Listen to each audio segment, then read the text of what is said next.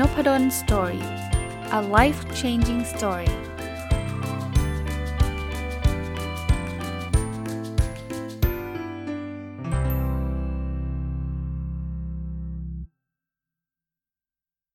สวัสดีครับ ยินดีต้อนรับเข้าสู่นพดล Story Podcast นะครับแล้วก็ทุกวันอาทิตย์นะครับ ยินดีต้อนรับเข้าสู่รายการ My Books นะครับ ซึ่งจะเป็นรายการที่ผมเอาหนังสือที่ผมเขียนเองมารีวิวแบบละเอียดนะครับ ก็ยังคงอยู่กับหนังสือเล่ม ที่ชื่อว่าเล่นหุ้นอย่างไรไม่ให้ลำเอียงนะครับ ก็เป็นหนังสือที่ผมเขียนเกี่ยวข้องกับ 40 ความลำเอียงในการตัดสินใจในตลาดหุ้นนะที่เกิดขึ้นนะครับ วันนี้จะมาต่อจากสัปดาห์ที่แล้วนะครับ ก็จะเป็นความลำเอียงอันที่ 31 นะ ชื่อว่า status quo bias คำว่า status quo คืออะไร มันคือสิ่งที่เราเป็นอยู่ในปัจจุบันนะนะ bias ก็แปลว่า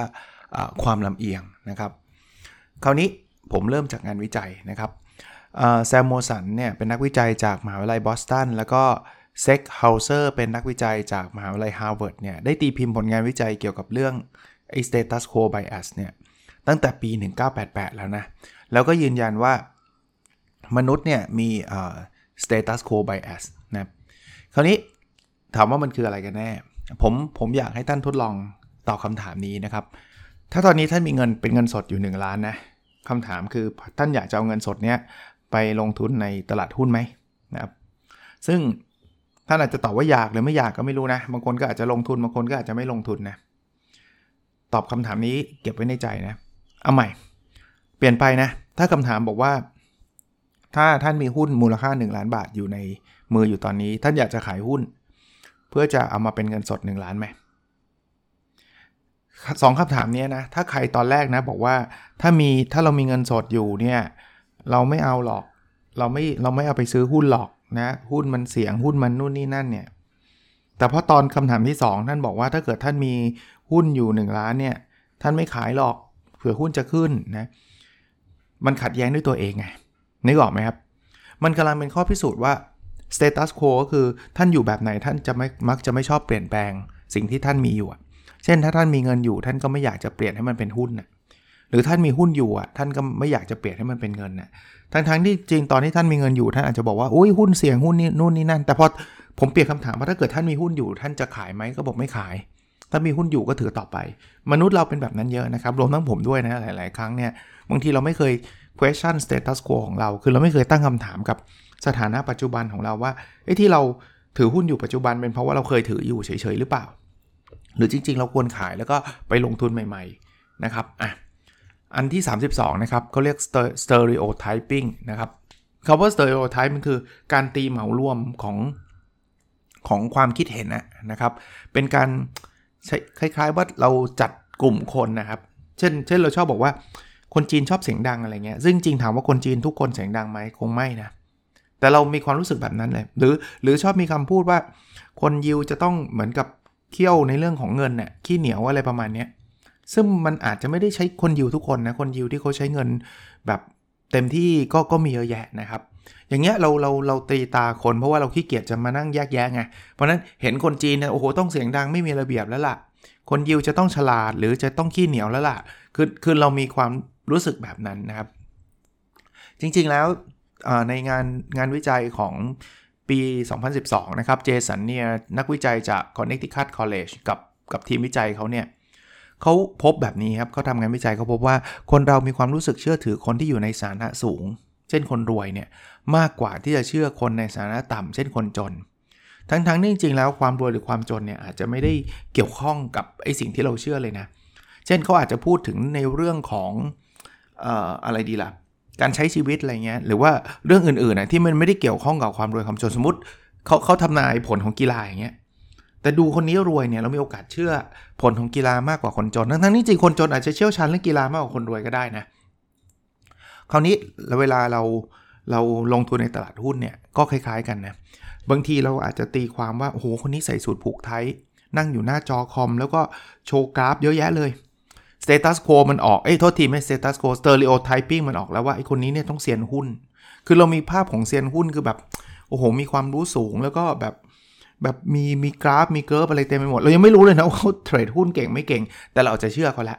เพราะเราเราตี stereotype เขาว่าคนนี้มันจะต้องเป็นนักธุรกิจเจ๋งแน่เพราะจากสูทที่เขาใส่จากอะไรอย่างเงี้ย แต่ถ้าเกิดใครใส่เสื้อยืดเกงยีนรองเท้าแตะแล้วมาบอกว่าหุ้นตัวนี้ขึ้นเนี่ยเราอาจจะลังเลแล้วว่ามันมั่วปะวะดูท่าทางเหมือนจิ๊กโก๋ ดูท่าทางไม่ค่อยมีความรู้เลยนะอย่างเงี้ยคือ stereotyping นะครับ ก็ระวังอย่า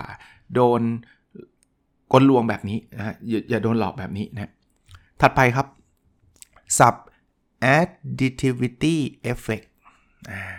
อันนี้อาจจะเป็นแมทสักนิดหนึ่งนะครับ ผมเล่าให้ฟังแบบนี้ครับ สมมุติผมตั้งคำถาม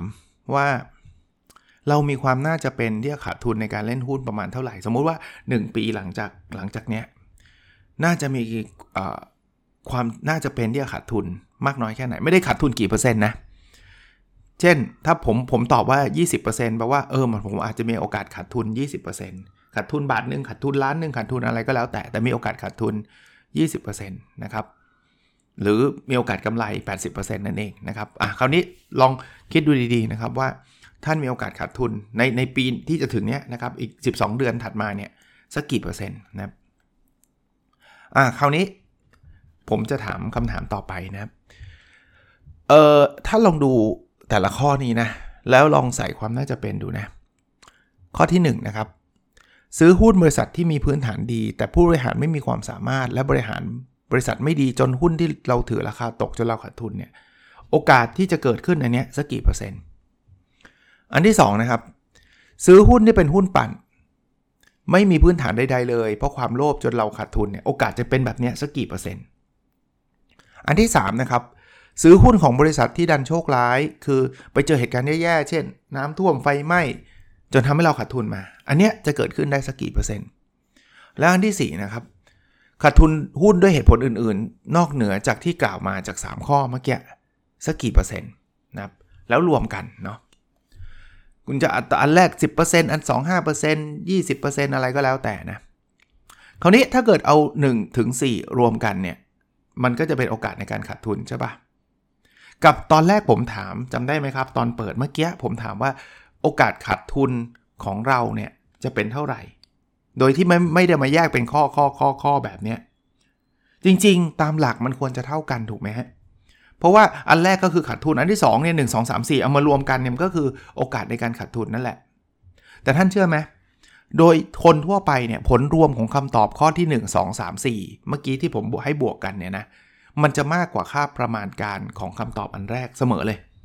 ไม่รู้ท่านจะเป็นแบบนั้นหรือเปล่านะ ถ้าเกิดท่านจดทันหรือท่านประมาณการเนี่ยเขาเรียกว่านี้อันนี้ว่า subadditivity effect additive แปลว่าบวกอะนะ คือพูดง่ายๆว่าถ้าเราแบ่งเหตุการณ์มาเป็นเหตุการณ์ แทนที่จะบอกว่าเหตุการณ์ขาดทุนรวมๆเนี่ยเราแบ่งเป็นเคส4เคส ซึ่งจริงเคส4เคสบวกกันแล้วมันต้องเข้ากับเหตุการณ์ที่ขาดทุนรวมๆเนี่ยแหละแต่มันไม่เท่าครับพอแบ่งเป็นเคส4เคสแล้วมันดันมากกว่า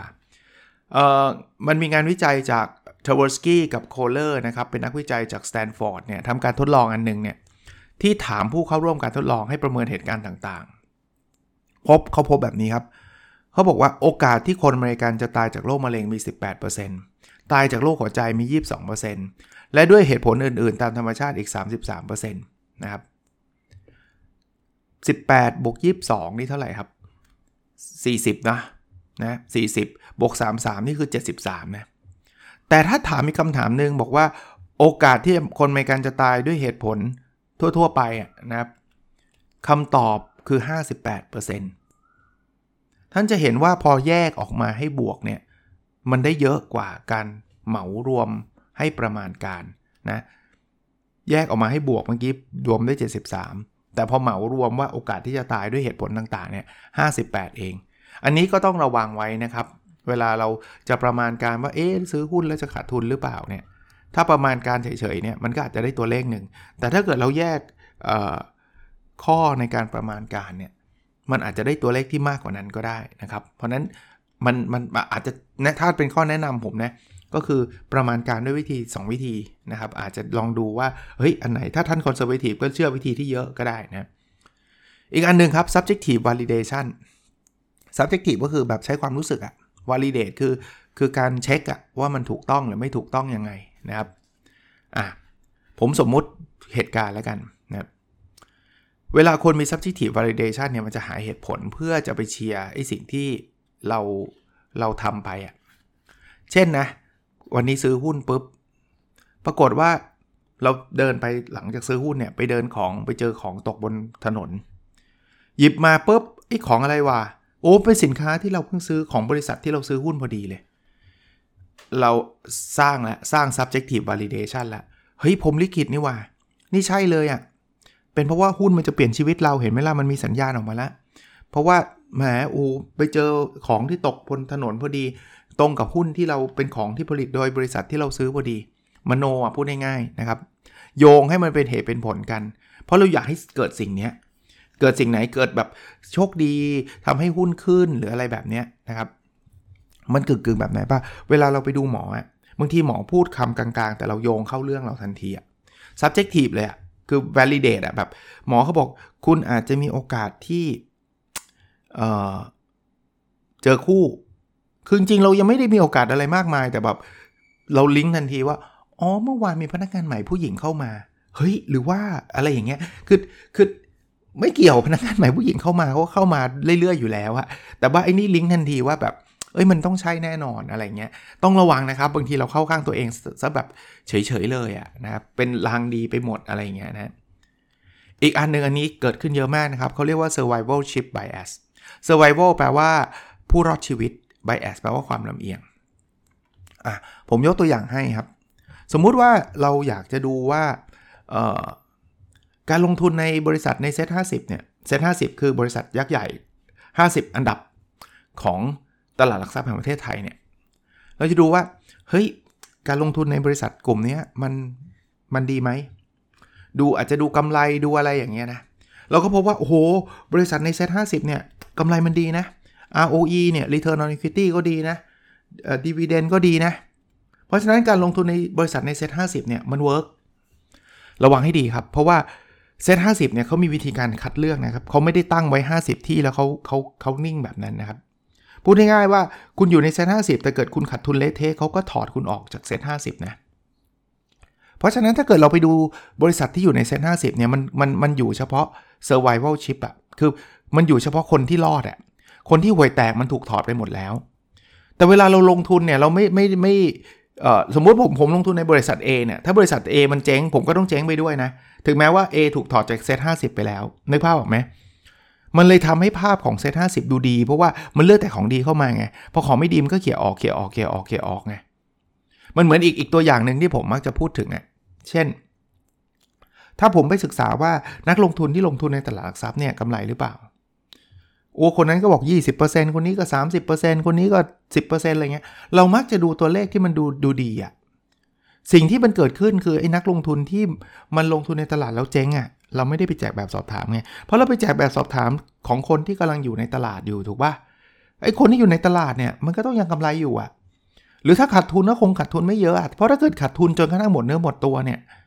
เขาก็ไม่เล่นหุ้นแล้วไง เขาก็ออกนอกตลาดไปแล้วไง แล้วเขาก็สับส่งตลาดไปแล้วด้วย แต่เราไม่ได้เก็บข้อมูลจากคนกลุ่มนั้น เพราะนั้นเนี่ยอัตราผลตอบแทนมันเลยจึงดูดีกว่ากว่ากว่าความเป็นจริงอะครับ อันนี้คือ survivalship bias นะครับ ต้องต้องระวังนะครับ ต้องระวังอย่างมากนะครับ ในงานวิจัยทางด้านการเงินทางด้านอะไรเขาก็พูดถึงเรื่องนี้ เรื่องนี้คือ time saving bias นะเรื่องนี้อาจจะไม่ได้อาถันไปนะ 36นะ time saving bias เนี่ยมันอาจจะไม่ได้ตรงกับหุ้นซะทีเดียวนะ แต่ว่าคือมันมันเป็นความลำเอียงเวลาเราเราพูดถึงเรื่องของเวลาอะผมยกตัวอย่าง สมมุติว่ามีนวัตกรรมใหม่ 2 อย่างให้ท่านเลือกนะ อันแรกนะ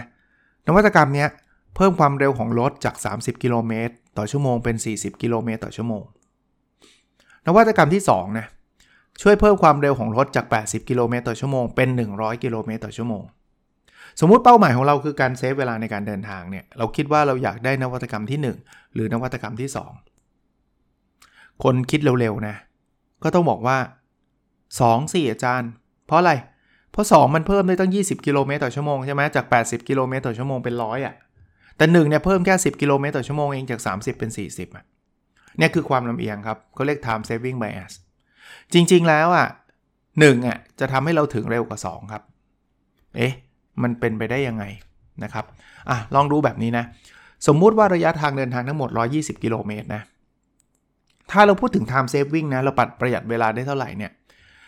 อันแรกเนี่ยเราเดินทาง 30 กิโลเมตรต่อชั่วโมง เพราะนั้นเนี่ย 120 กิโลเมตรเนี่ยก็ต้องใช้เวลาเดินทาง 4 ชั่วโมงใช่ไหม แต่ถ้าเกิดนวัตกรรมมันช่วยเพิ่มจาก 30 เป็น 40 กิโลเมตรต่อชั่วโมงเนี่ย 120 กิโลเมตรเนี่ย เราเดินทาง 3 ชั่วโมง คือเราเซฟเวลาไปได้ 1 ชั่วโมงเลยนะ การเพิ่มแบบเนี้ย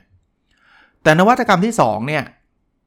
ถ้าเราวิ่ง 80 กิโลเมตรต่อชั่วโมงเนี่ย เราจะเดินทาง 120 กิโลเมตรใช่ไหม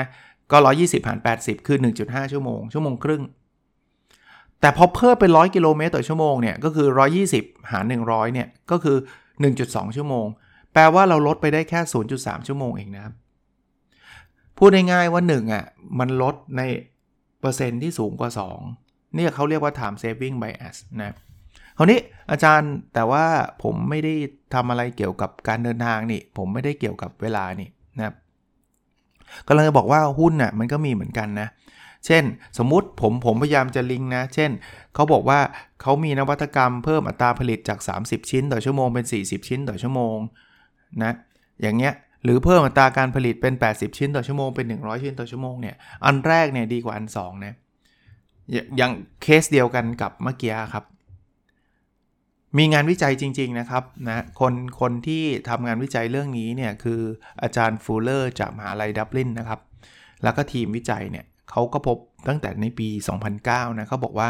ผู้เข้าร่วมการทดลองมักจะ underestimate เวลาที่ลดลงนะครับคือ overestimate เวลาที่ลดลงเวลาขับเร็วอะนะครับและ underestimate เวลาที่ลดลงเวลาเราเขาขับรถช้านะครับ ก็อาจจะไม่ได้โดยตรงซะทีเดียว แต่ว่าบางทีพวก ratio พวกอัตราส่วนแบบนี้ต้องคิดดูดีๆนะครับถ้าบริษัทใครมาบอกว่าเขา improve อะไรได้เยอะ ลองลองคิดคำนวณดีๆ อันที่ 37 นะครับ unit bias ปี 2006 นะครับ Geier Rozin และก็ Doros นะครับเป็น 3 คนพี่นักเป็นนักวิจัยจากเพนซิลเวเนีย University of Pennsylvania เนี่ยทำการทดลองทำตีพิมพ์ผลงานวิจัยเรื่อง unit bias a new heuristic that helps explain the effect of portion size on food intakes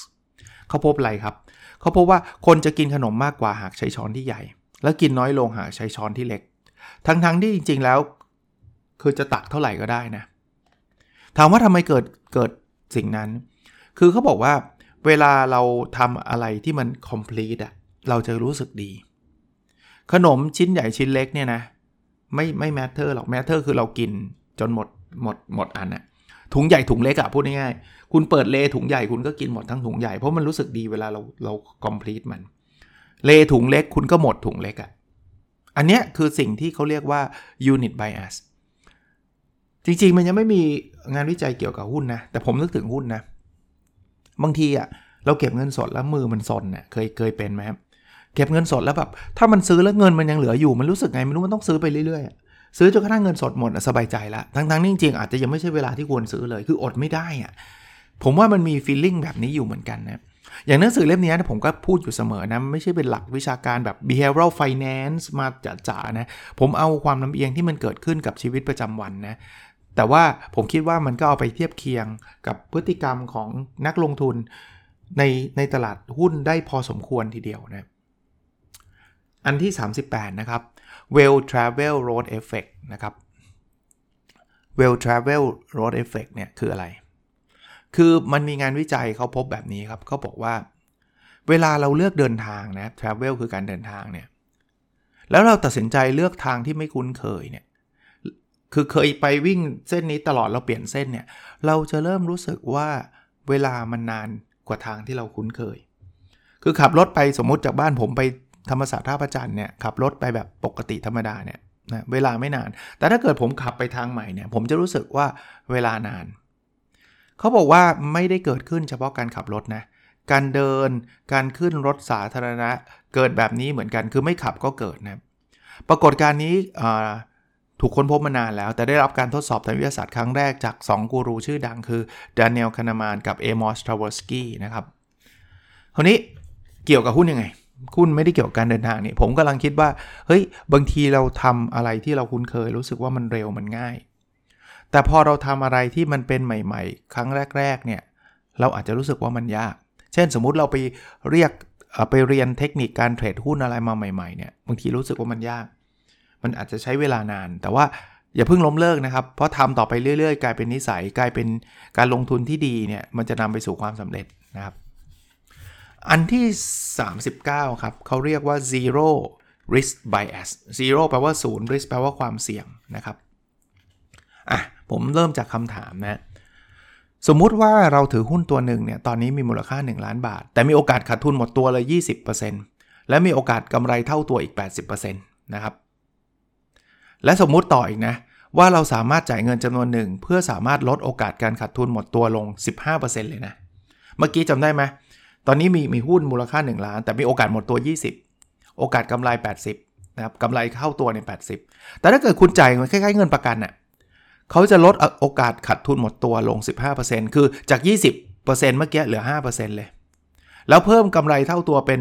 8 จาก 80 เป็น 95%เนี่ย เราจะยอมจ่ายไหมเงินจำนวนเนี้ย ถ้าจะจ่ายจ่ายเท่าไหร่ลองคิดดูนะบางคนบอกโอ้ผมยอมจ่ายห้าแสนเลยสองแสนเลยอะไรก็ว่าไปนะ เอาใหม่ครับ ถ้าสมมุติว่าท่านบอกว่า ผมยอมจ่ายสองแสนบาท แล้วผมบอกว่า ถ้าจะเอาเงินจำนวนนี้สองแสนนะเขาบอกว่าเอางั้นจ่ายเพิ่มอีกสองแสนไหมเมื่อกี้ท่านบอกว่าท่านยอมจ่ายสองแสนเพื่อลดโอกาสขาดทุนจาก 20%เหลือเหลือ5%นะผมบอกว่าจะลดจาก 5%เหลือ0%เนี่ย แล้วจะแปลว่าท่านจะกำไรแน่ๆร้อยเปอร์เซ็นต์อะจ่ายอีก2องแสนเอาไหม ผมเชื่อว่าถ้าท่านเป็นคนส่วนใหญ่ท่านจะตอบว่าเอา อย่างเงี้ยเขาเรียก zero risk bias เพราะตอนแรกเนี่ยท่านยอมจ่าย 2 0 0แสนเพื่อลดโอกาสขาดทุนจาก 20 เหลือ 5 ก็คือลดไป 15%ท่านยอมจ่าย 2 0 0แสนแต่ตอนหลังเนี่ยท่านลดไปแค่ 5%แต่ท่านยอมจ่ายเท่าเดิมถามว่าทำไมอะเพราะว่าคนเกลียดความเสี่ยง คือความเสี่ยงนิดนึงก็ไม่อยากให้เกิดเลยอะ เพราะฉะนั้นเนี่ยจาก 5 เหลือ0เนี่ยอาจจะมีความหมายเท่าๆกับจาก 20 เหลือ 15 เลยนะเออโทษทีจาก 20 เหลือ 5 เลยนะ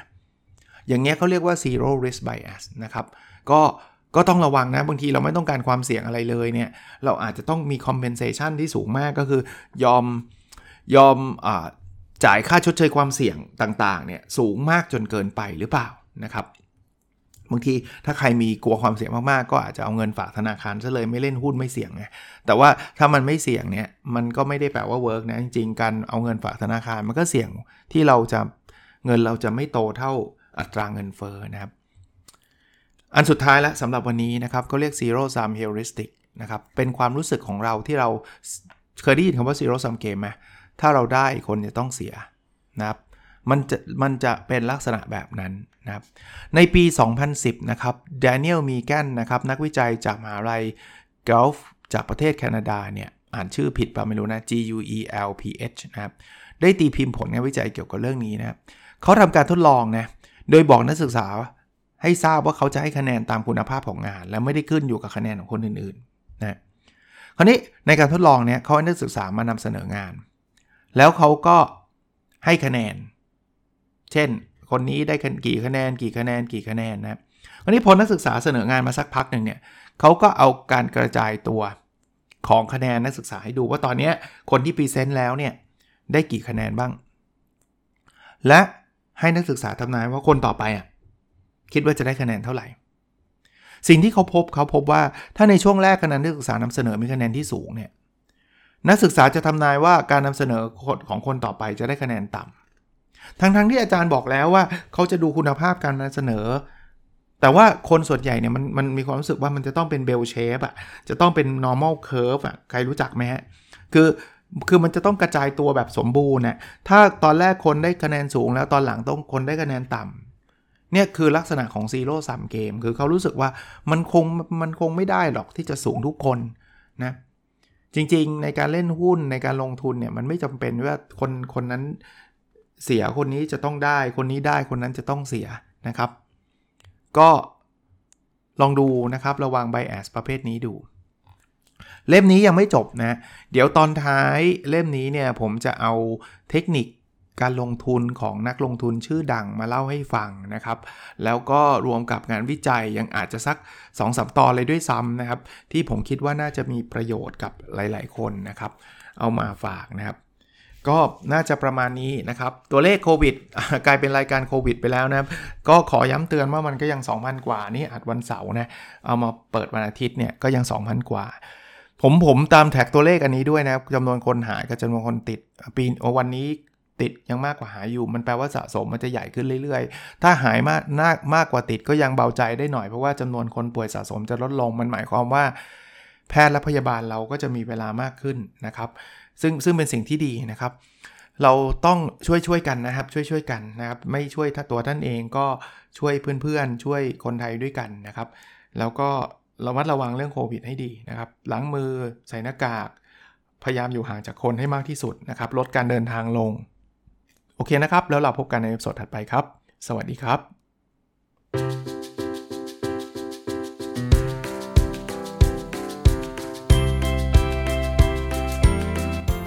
n o p a d o n Story a life changing story